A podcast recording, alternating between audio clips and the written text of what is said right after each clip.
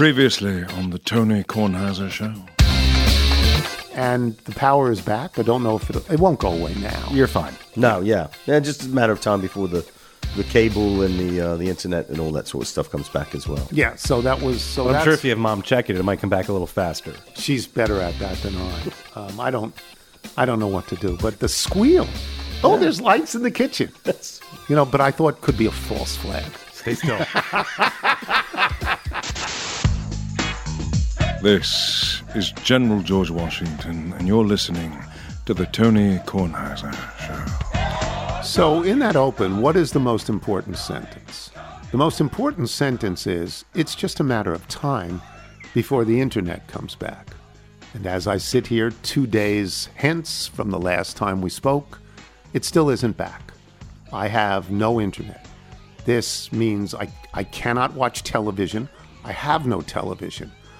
When I go to my phone in my house and access the New York Times and the Washington Post online, I get three days ago's paper.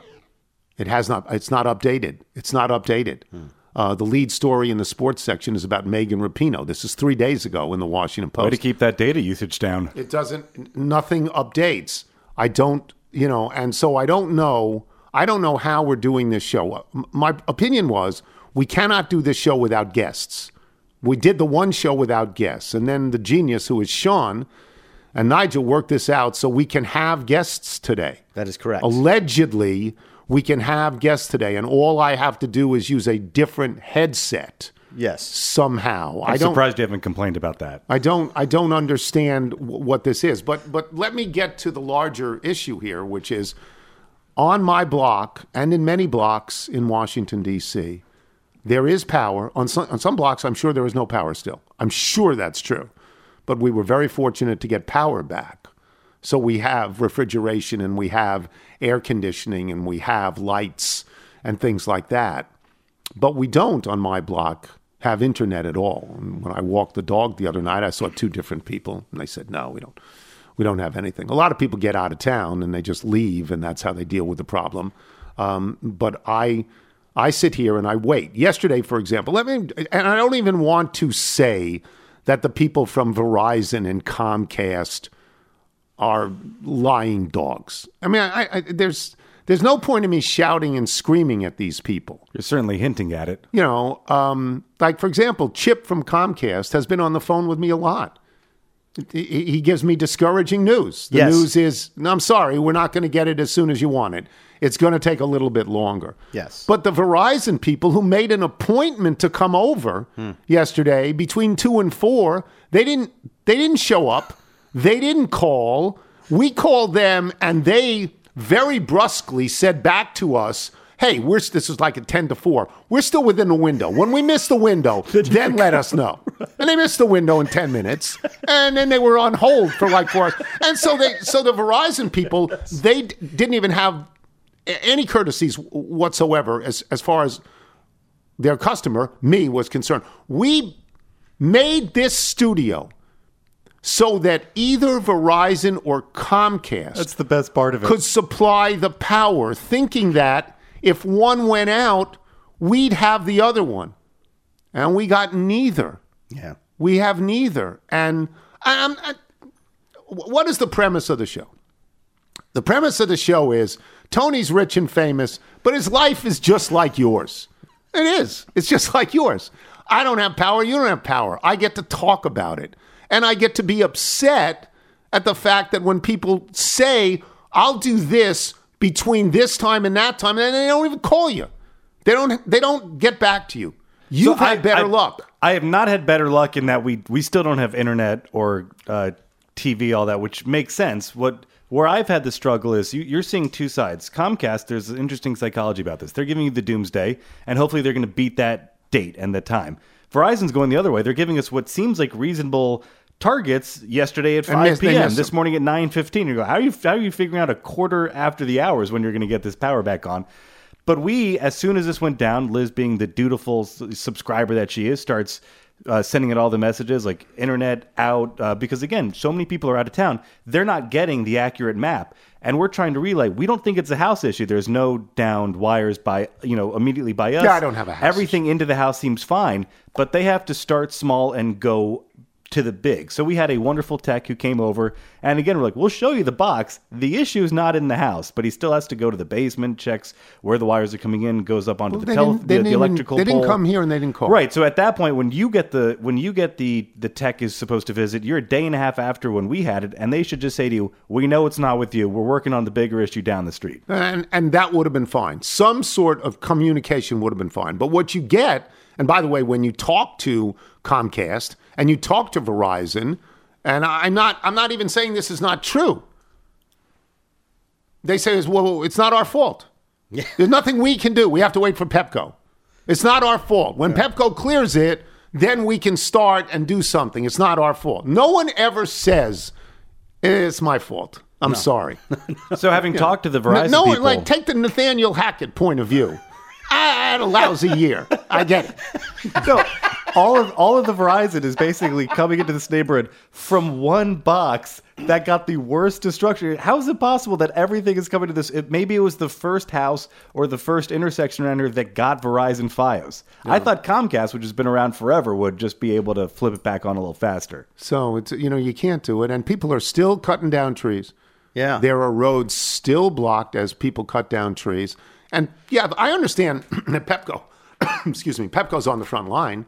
They are the electrical company. They've got to go out there and do it. But try not to tell me then. I always think we should have this done by X, and then oh, it's not going to work because we can't do it. Did you try restarting your modem? we did that a thousand times. Did that a thousand times. Yeah. It was really just the we're still in the window.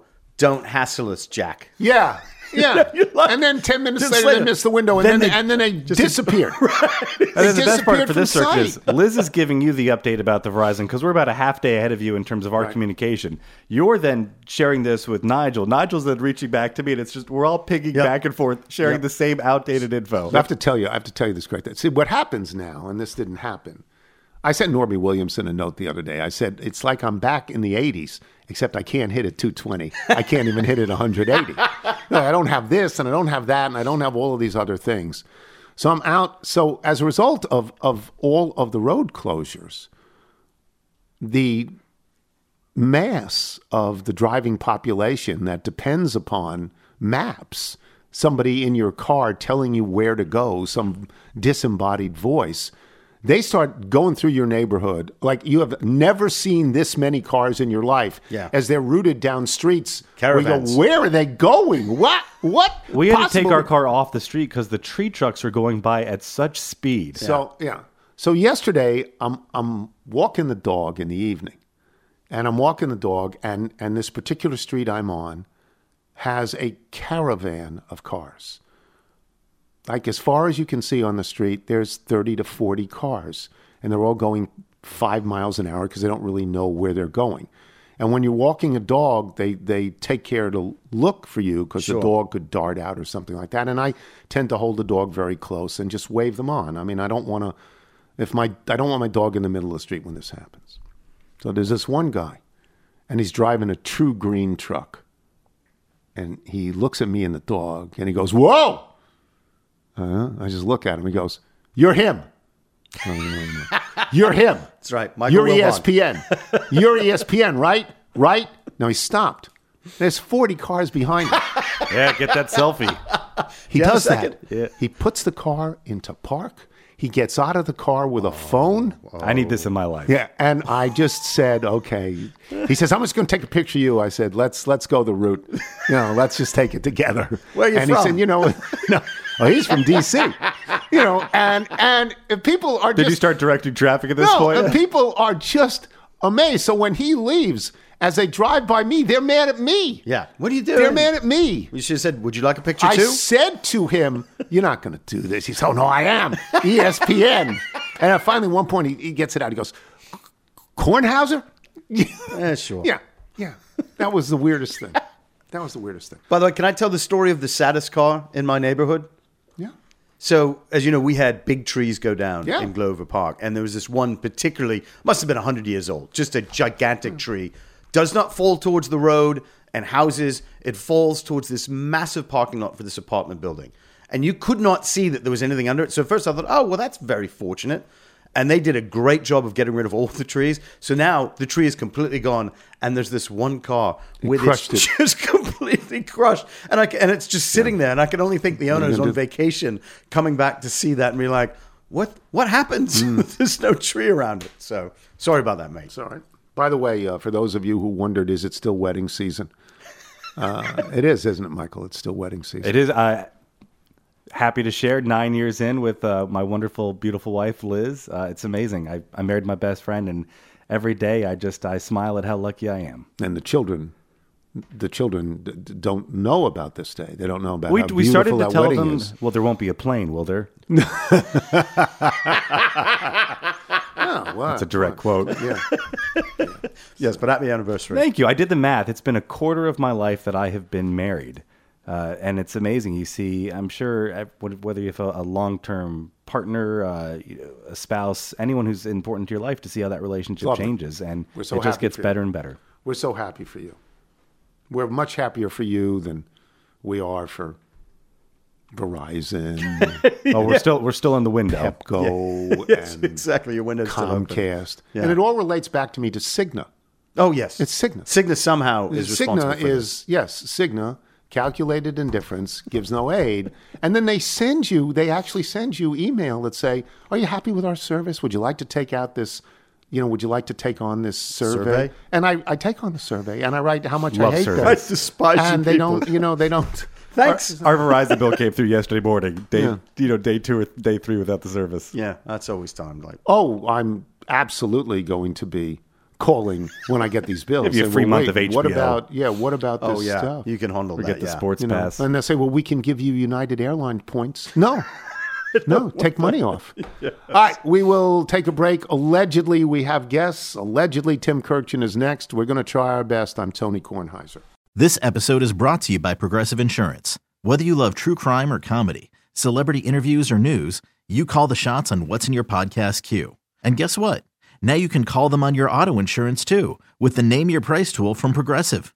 It works just the way it sounds. You tell Progressive how much you want to pay for car insurance, and they'll show you coverage options that fit your budget. Get your quote today at progressive.com to join the over 28 million drivers who trust Progressive. Progressive Casualty Insurance Company and Affiliates. Price and coverage match limited by state law. You're listening to The Tony Kornheiser Show. Johnny sat alone, it was hard to sleep. Johnny's got problems, but Johnny's got big dreams. He could buy that boat and feel the ocean breeze. I don't understand why they broke up. I mean, I'm not a punk rock guy. I love Hot Pink Hangover. Yes, as- I love Hot Pink Hangover. Yes. Totally love them. This is called The Summer Johnny Drowned. Admittedly, not a song I would go for myself personally, but come on, this is Hot Pink Hangover. Yes. Just wonderful. And they're playing in Tim Kurkjian.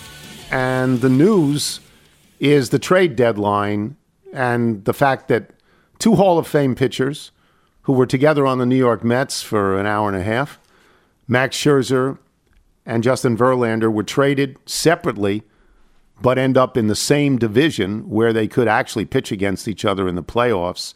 Scherzer to Texas, Verlander back to Houston, where he, I mean, it's the World Series ring that he won last year is still warm.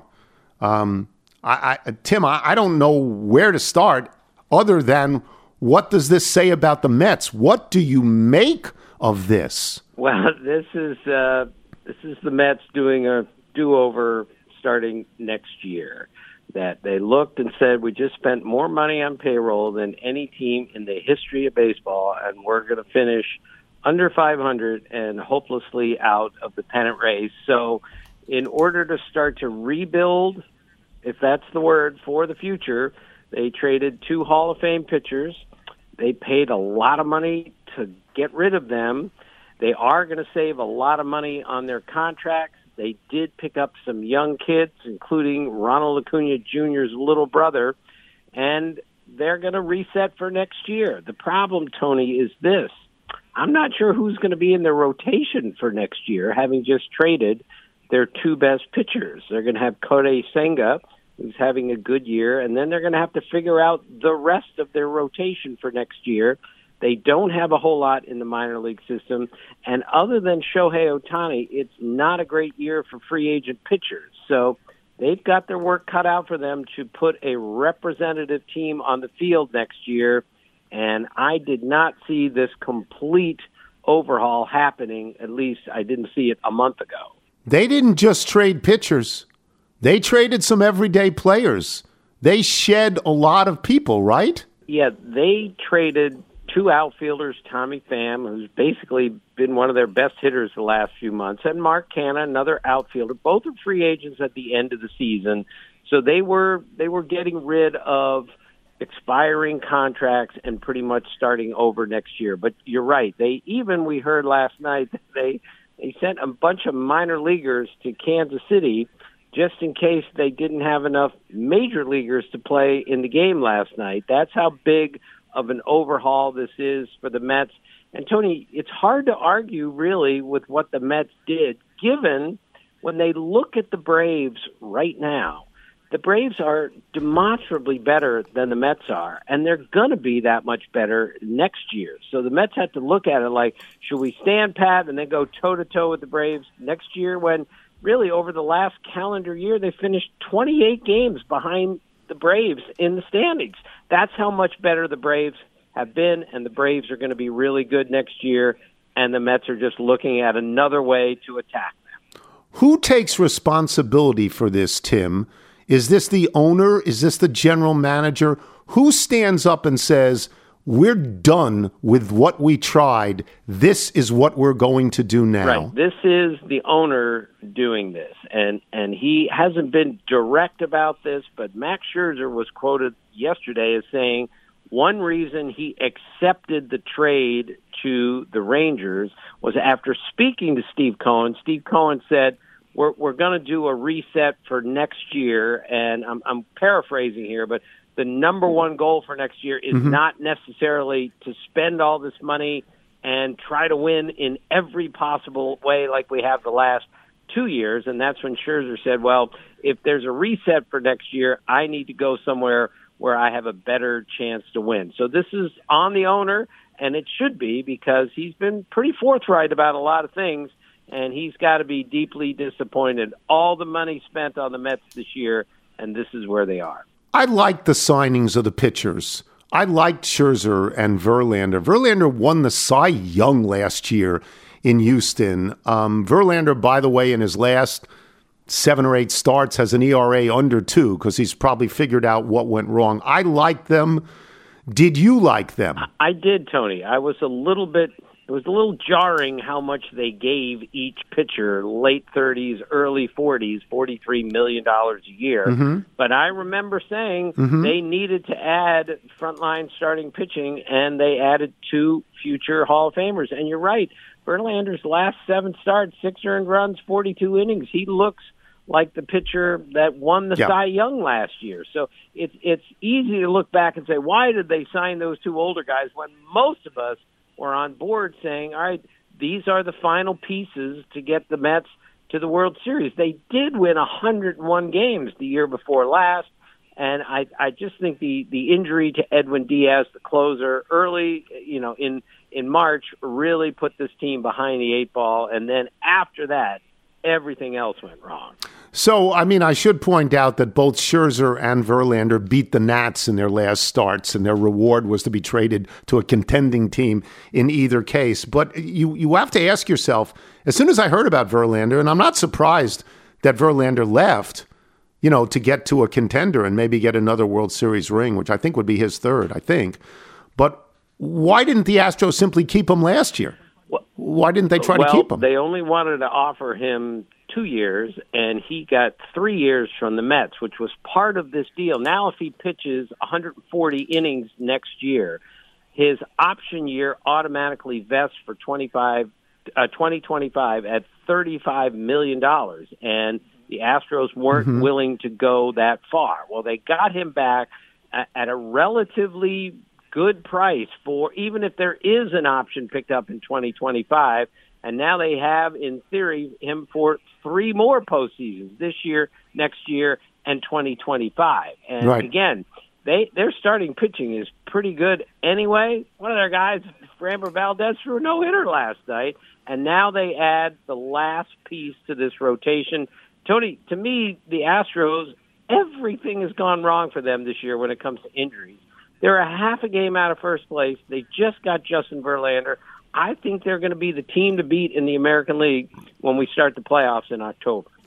Were you particularly surprised by any team becoming a buyer and or a seller that you said, "Whoa, I didn't see this coming"? Um, I didn't see the Angels becoming this big of a buyer. I knew they were going to do whatever it took to try to keep Shohei Ohtani in town, but they went and got three players and gave up some prospects, prospects that they don't really have in their farm system in order to convince Ohtani, look, we're trying to win. We're to make the playoffs this year, which is is going to be very difficult given their schedule, but yeah, the Angels were just a little bit more active than I thought they would be, but more important, there were some other teams Tony that were didn't do much of anything, and that really surprised me. How could the Yankees not do something here? They're in last place.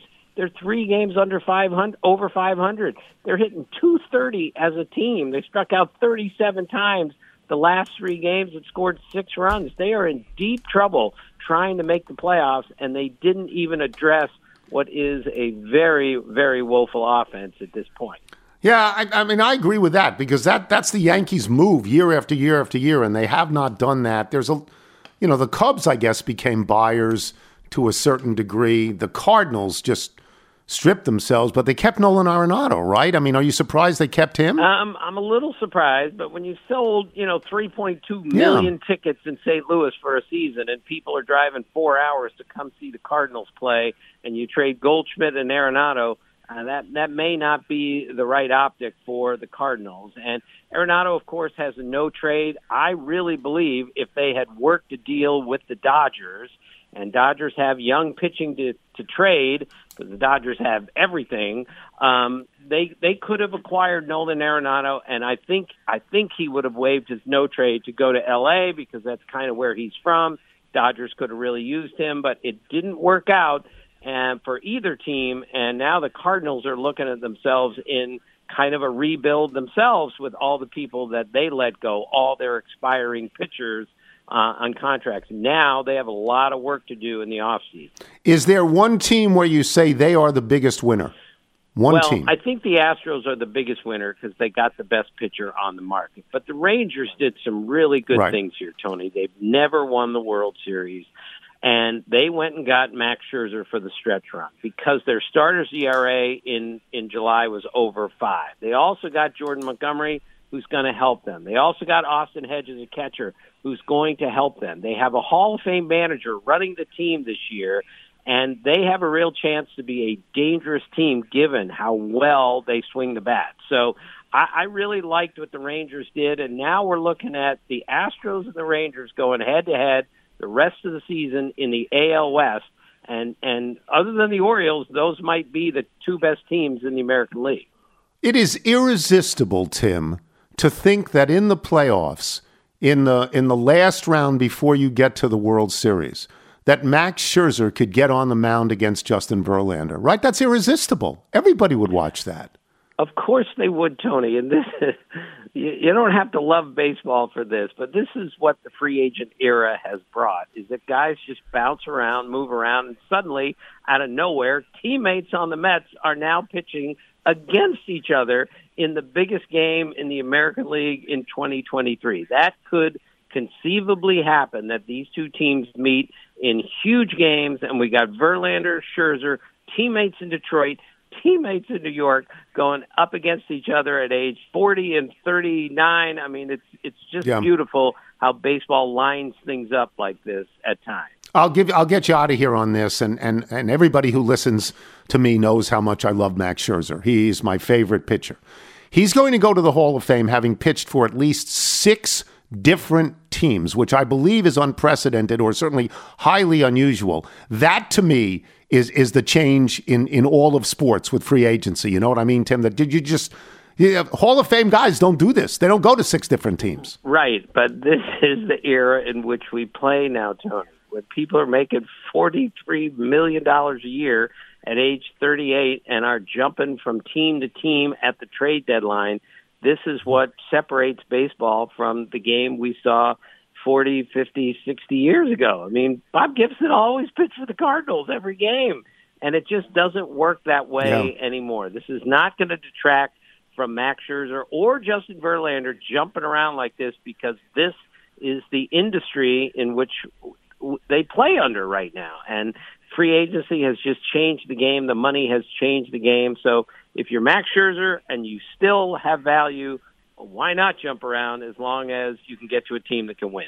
Thank you so much, Tim. We'll talk soon. Appreciate it. okay, Tony. it. Talk to you soon. See you. Tim Kurkjian, boys and girls. We will come back hopefully with Taylor Twellman. That's 50-50 shot for us. I'm Tony Kornheiser.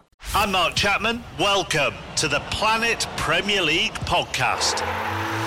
Each week, Cesc Fabregas, Nedum Onuoha, and myself talk all things Premier League. As a player, you don't have time to talk. No. You don't have time to make a plan. You just need to deal with wave after wave after wave. We watched Coach Carter, and he said, "Oh, afterwards, the game's just about doing this for your teammates." And I remember looking around halfway through the film, and half the squad was asleep. Planet Premier League. Listen wherever you get your podcasts. You're listening to the Tony Kornheiser Show.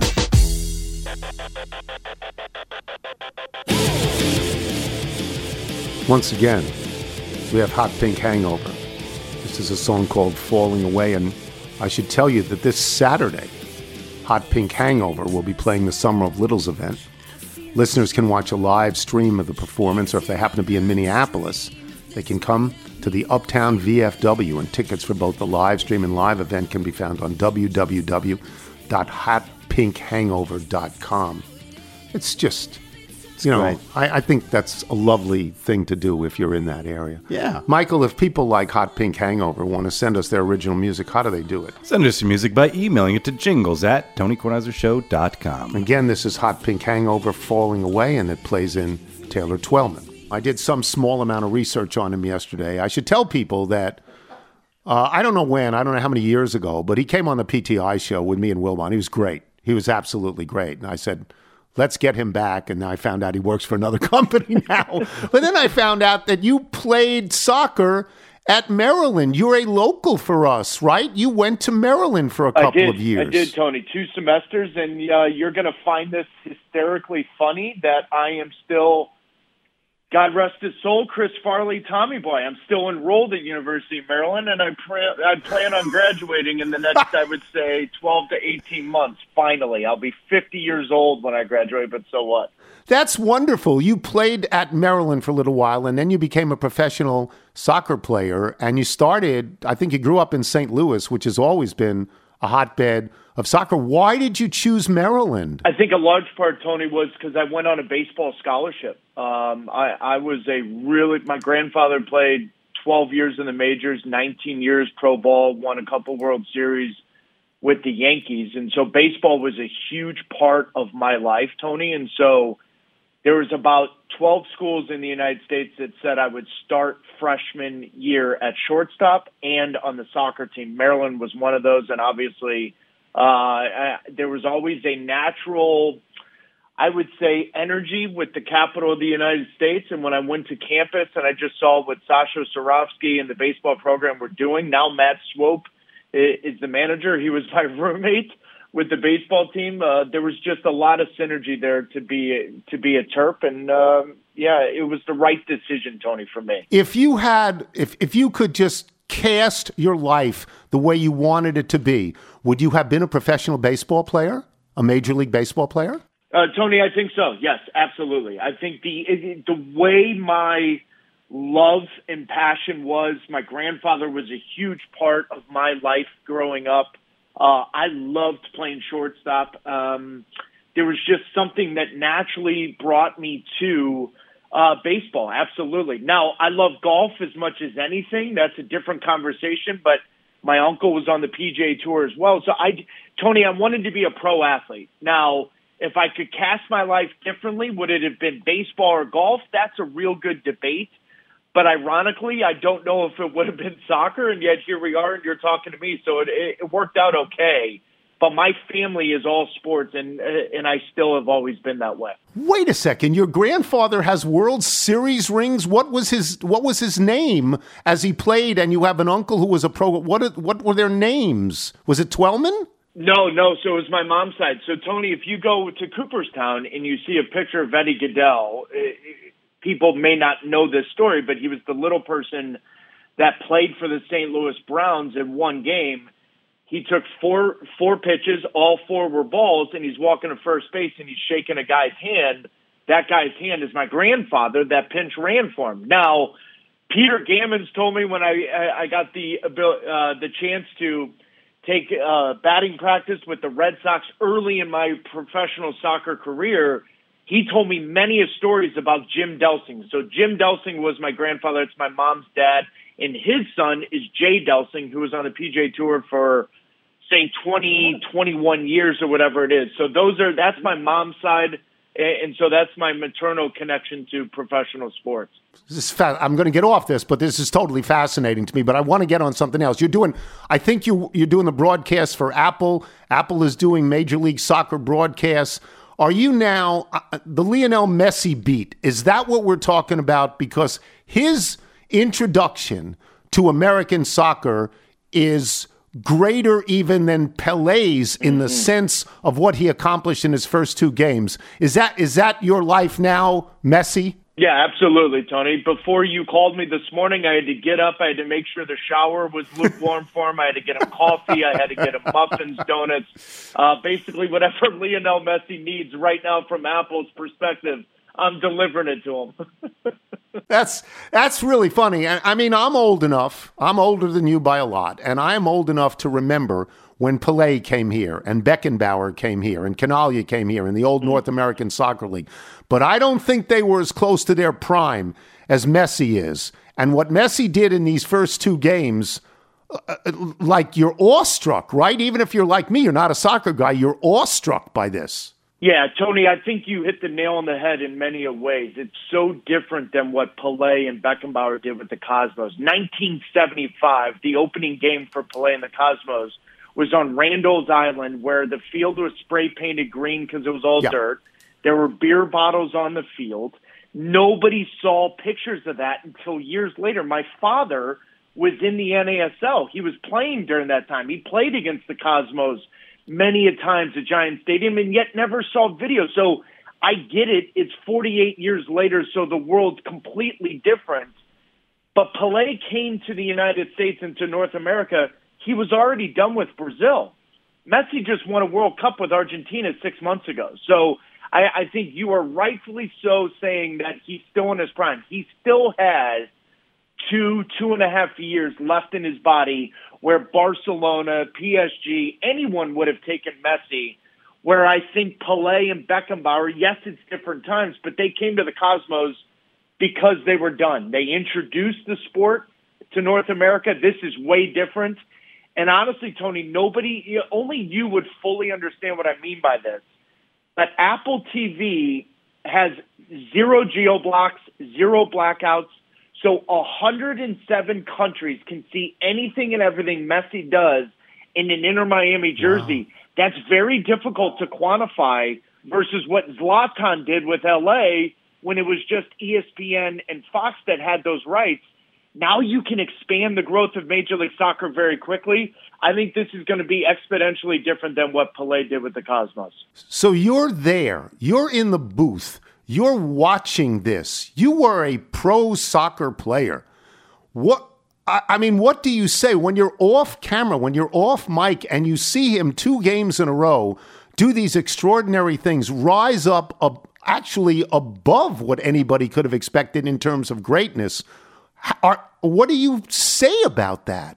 Tony, it's hard. It's difficult to quantify it. Uh, honestly, like I played against Messi in 2007 in Copa America, U.S. versus Argentina, and that was before he became a god. But there was always the signs, and you already knew something was going to be special. And I remember that day. But I will never forget his debut for Inter Miami and then what he did to follow that up. And what I've said to many of people is that the Hollywood scriptwriters and actors may be on strike, but someone wrote a script and said there's no way that can be outdone by Lionel Messi, and yet Messi and his family. I mean, the one thing, Tony, that I'll tell everyone and everyone to the day I die is the smile on his face when that free kick went in, and he immediately turns to celebrate with his mom, his dad, his wife, his kids. That is why he's here. That is why he's in the United States. That is why he wants to be the face of this sport and this league for the next three years in years to come. That is why he didn't go to Saudi Arabia, and that will be a picture that stands out in my mind for the to the day I die. Again, I am not a soccer person, not not at all, and I would not claim to be and, and try to insinuate that I knew anything about soccer. But what he did, it speaks to the fact that he understands what is expected of him. There are great superstars, not all of them understand that. That's on the Michael Jordan level, what he did, which is you're paying money to see me, you're watching me on television, I'm going to deliver beyond your expectations. Um, I think I'm right on that, right, Taylor? Yeah, Tony, you're not wrong at all. There's very few players that see what is expected of him or her, uh, that know the expectation level, and they continuously outdo it. He's one of those guys. He's just one of those guys that delivers time and time again. And honestly, Tony, you're you're again one of the few people that I would, would understand this parallel I'm going to give you. But I thought ESPN's 30 for 30 on Wayne Gretzky's move from Edmonton to LA and the impact that that had. This is going to be of the same magnitude, but even greater than that because it's not just in North America. Messi delivers every Yeah. single time. He's been told you're not good enough. You're not as good as Diego Maradona. You're not as cool as Diego Maradona. And yet at 35, he delivers a World Cup to Argentina, scoring seven goals in that World Cup at age 35. I was there in 14 when he lost the World Cup final to Germany. We were there for ESPN and we saw what happened and the disappointment that was there and everyone saying he's never going to be able to do it again. Well, eight years later, he does it at 35. He continuously delivers when everyone else says, uh, the, the end's here. There's no way he can do it again. Honestly, it's one of the more remarkable things. I think on one hand, you and I could probably go through the athletes that have done so, and I think Messi's in that conversation. Oh, it, it, yes. Th- this is on a level above, you know, Tiger Woods is in that conversation. Michael Jordan's in that conversation. It's possible Shohei Ohtani is going to be in that conversation. Does he, uh, are you broadcasting tonight? Does Messi have a game tonight? Yep, Messi has a game tonight. They play their interstate rival uh, Orlando City, and I've got to literally make sure he's dressed, showered, ready to go, and then I'll be there six hours before because security is a total disaster. Uh, the one, the one question I'll get you out on this. I mean, everybody said when he went that the Inter Miami team was the worst team in the league. They stunk. I don't know how soccer works. Can one guy of this magnitude actually turn the fortune of a team around? No, and and what people are missing is Tony, and this is fine because it's headlines and Messi shows up, but he brought Busquets, who's one of the best midfielders of his entire generation. He brought Jordi Alba, one of the best left backs of his generation, and then three under 22 signings that are going to be young, vibrant, and dynamic. There are six legitimate players coming in or Miami. They could single handedly change it. But you and I both know basketball, LeBron, Steph Curry, they can win you 75% of the games just by being on the court. If soccer was that case, you and I wouldn't be talking about Messi's first World Cup at age 35. We'd be talking about his fourth one or Ronaldo Right. or, or whatever that may be. That's right. One player doesn't right. change it. It's got to be a collective. And I think that's where Inter Miami's story is going to be said at the end of the year. If they make it to the playoffs, if they win a couple trophies on these side tournaments, yes, Messi did a lot of that because he brought some friends, but it's about the six players that showed up and a new manager. Well, I certainly hope that you get a percentage of every new subscription to Apple because there's going to be millions and millions and millions. And thank you so much for joining us. Thank you so much. Thank you, Taylor. Great hearing your voice, bud. Taylor Twellman, boys and girls. How about that? How about that athletic family? Yeah. How about something. that?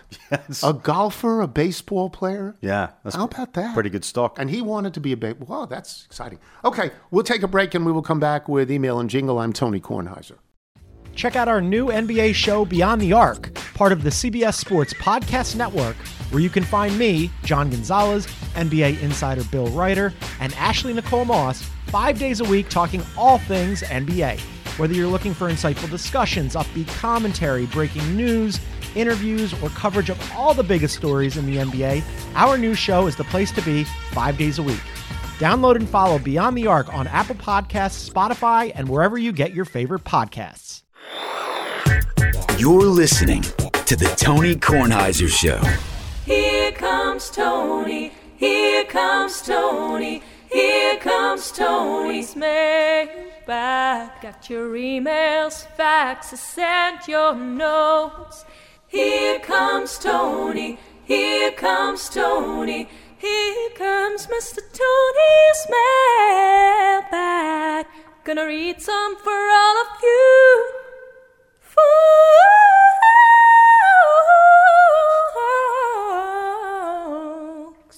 Wouldn't it be nice to be able to do that? Just once. You, you can do it if you're Ani Kress. If you're us, no, you can't do that. it's lovely. It's lovely. Uh, do you want to do the Bethesda Bagel ad, Nigel? Yes, Bethesda Bagels. We love them. You will as well. Just go to BethesdaBagels.com for the location in the DC area nearest you. Then pop on in and you will be thrilled. An anniversary present from Michael today. It's a bagel. It's not a bagel sandwich. No, well, I can. I have one from the other day if you want to take that home too. But you, you often look down at at that. It's been a while. So Nine years in, we'll see. Ready for the bagel sandwich. yeah. Uh, that's going to do it for us today. Before we get to the mailbag, let me just say a man walks down the street. He says, Why am I short of attention? Got a short little span of attention. Whoa, my nights are so long.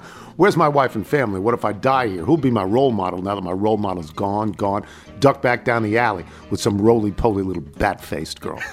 That is the brilliance of Paul Simon on the Graceland album. It's Yeah. just, it's the greatest album ever made in the United States of America, I think. And It's if it's not, it's in. I mean, it's on the short list. Just terrific. Thanks to our guests today, Tim Kurkjian, Taylor Twellman. Thanks to our sponsors today, SimpliSafe, Harry's Razors.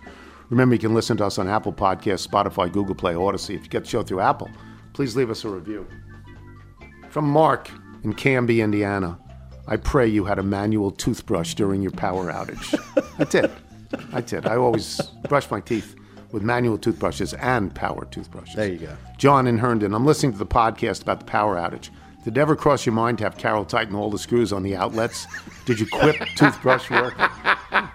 From Brandon Borzelli in Lebanon, New Jersey. With a prolonged loss of power, it seems you're one step away from finding a Honda or a trailer parked on your street. Hmm. The apocalypse is upon us. From Josh writing an email, and Josh in Fairfax, Virginia just says, short enough? Yeah. Yeah. I. I would like to point out after the request for shorter emails. Yeah. we got about seventy-five thousand emails just Like that, like that. short yeah. enough. So only a couple made the. Any The- Danny DeVito ones? no, we didn't get into DeVito ones this time. From Mary Faye Randolph. B O E R N E is pronounced Bernie. It's in the Texas Hill Country. B O E R N E. I never would have thought. No, I wouldn't have would have gotten gotten that wrong. From Mark Schmidt, as a prod Rochesterian, I'm always happy to hear my town mentioned on the show. It's nice that you discovered our White Hots. I'll give it time for garbage plates and boss sauce to make it across the transom, but your pronunciation is killing me.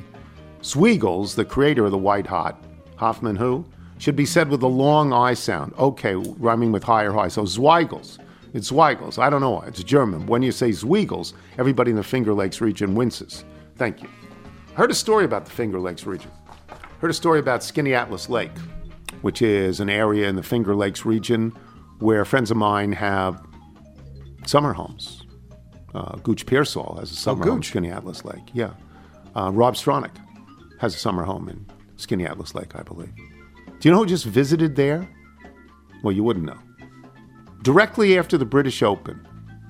Who won the British Open? Do you remember? Do we remember?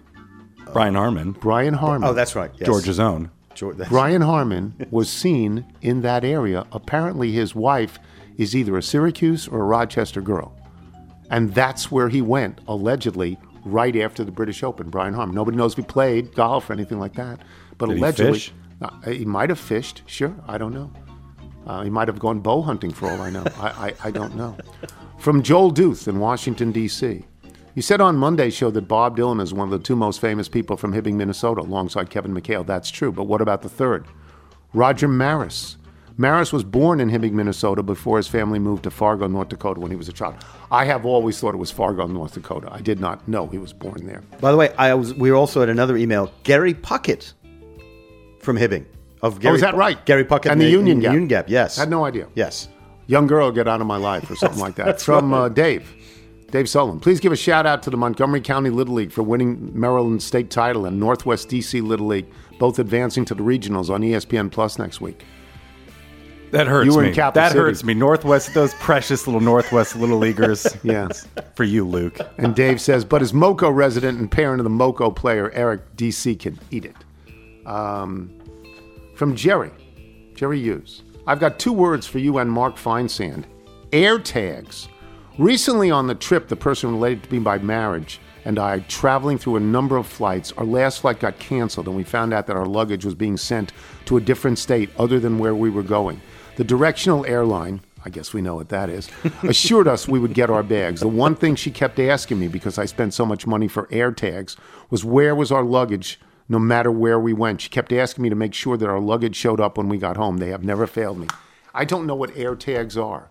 Do you know Uh, what air tags This would be something that'll connect to your iPhone or any of your personal devices so you can keep track of something. Okay. Ken in Lubbock. Is the new game obscure salvage stores in Maine? How about the now defunct Sandy sales in East Machias or Machias, taking those goods from natural disasters that even Marden's wouldn't take? Their claim to fame was making national news for having their eight foot tall mechanical gorilla mascot. Seymour stolen a while back. A $1 million ransom video surfaced, but ultimately Seymour returned home after police discovered the weighty primate in a cornfield in Vermont, about 750 miles away. From Dylan Lord in Lubec, Maine. Another two in a row from Lubec, Maine. It might not be a one in a million, but what are the chances you read an email from a little in Lubec, Maine, a small town of about 700 people, and then followed up with email from a little on Grand Manan Island or Manan Island, which is 10 miles off the shore of, you guessed it, Lubec, Maine. Why do I care so much about this? From Tim Cree in Fort Collins, Colorado. Who was the company mentioned on Wednesday? The one that sells damaged, broken, or disaster riddled items? Do they have a website? I want to get some online shopping done early for Christmas, and I'm not the hugest fan of my in laws. Sounds right up my alley. Fire damaged couch. Mark Hughes Christmas. in Ashton, Maryland. In your continuing quest to discover the perfect ice cream, have you tried Vanderwen's ice cream? The ice cream comes from a family farm outside of Georgetown, Delaware. On your way to Rehoboth, there is a Vanderwen store located on the right side of the road just before entering Greenwood, Delaware. There's also a location in Dewey Beach. They have coffee ice cream and about 20 other flavors. Great ice cream in very large servings. You can buy a pint or a quart to go. Highly recommend. So I am very familiar with Vanderwen's. I've gone to Vanderwen's. That's right There after is- the turn. There is an aqua colored store right before you get into Greenwood. And I have had their coffee ice cream. And it is very good. But I'm still an hour and a quarter, an hour and a half away from need the, the cooler. house. Yeah. So I don't know that I could keep it, you know, that it wouldn't melt, that something bad would happen. I've been to the one in Dewey Beach, you know, I, but it was very, very crowded and I, I left.